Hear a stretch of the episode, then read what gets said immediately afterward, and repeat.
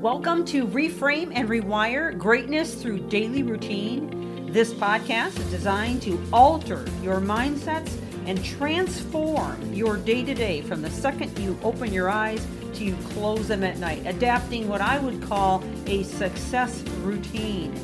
This series is liable to change your life, and it's never the big things that you do, but the littlest things you do every day that make the biggest difference. And now, on to the podcast. Thank you for joining.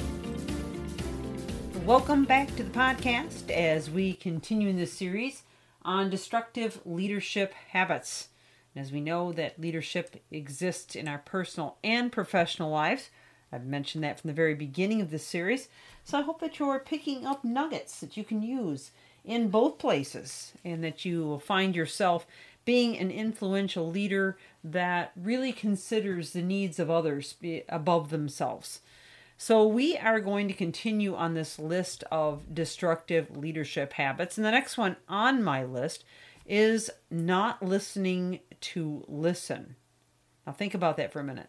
What does it mean to not listen to listen? So, oftentimes when we listen to somebody speaking to us, we listen to think about what we want to say next. We are not listening to exactly what's being said because we're too busy pondering our own thoughts, attitudes, mindsets, perceptions that we don't even hear what they're saying.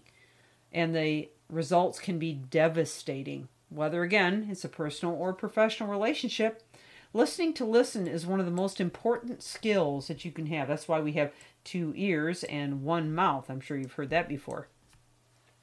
So we need to take the time to listen to listen. And just let me share this with you because I have been a leader for almost three decades and I have discovered um, from retrospect, you know, obviously the hindsight's always better than foresight. But in my earlier years of leadership, I would often listen to respond. So, in other words, I would think about what I'm going to say. And when I finally figured out what was happening by my doing that, I started to try to listen more to just listen. In other words, I might have had my own thoughts about what my response would be, but rather than formulating those thoughts, I listened all the way through completely open hearted and listened to what they had to say. And you know what? I can honestly say that eight to nine times out of ten, I changed the response that I would have had had I been listening to listen because they give away uh, so much information that, that can change the answer, the response, at a level that will shock you. It will absolutely shock you. In fact, sometimes they, they even give away the own the answer themselves, so you don't even have to formulate anything.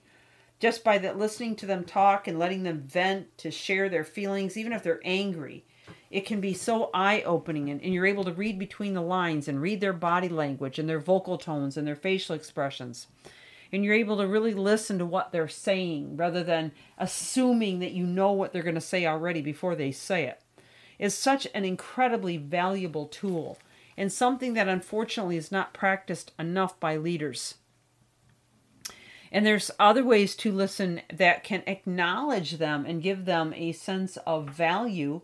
Also, it can, um, uh, you know, uh, de, uh, de, uh, de-escalate any situation if you practice active listening. So here's a few examples of active listening. You might say something like, okay, so if I heard you right, you're telling me this, and you go ahead and reiterate it. Or you might go ahead and re- repeat exactly what they said back to you. All right, so let me just share back what I just heard from you, and then you repeat it back. Um, or you can say something like, you know what, could you go back and clarify that one point one more for me? Or could you share this in a different way? Because the more you can be active listening, the more that you detract them from being inflamed because they know that you're actually paying attention, that you truly care about what they're what they're saying and that you're dissecting it, really being intent about what's being spoken and you're very interested in understanding it to the fullest. So that's all active listening. Another way to active listen is your expressions. So pay attention to your the position of your eyebrows, your eyes, whether you're looking at them or away or down or at something you shouldn't be looking at, like a remote control or a, a device of some kind. Those are horrible ways to listen. And you might as well just spit in their face because that's how they're feeling if you're doing that. So you may think that you know you're making the best use of your time by multitasking in a moment when someone's speaking to you. But what you're really doing is engaging in a form of passive aggressive disrespect for whoever is speaking to you. So when someone else is talking, it's important to not only be proactive, but it fully means concentrating on what they're saying. It means being engaged. It means paying attention and offering any kind of feedback that you can.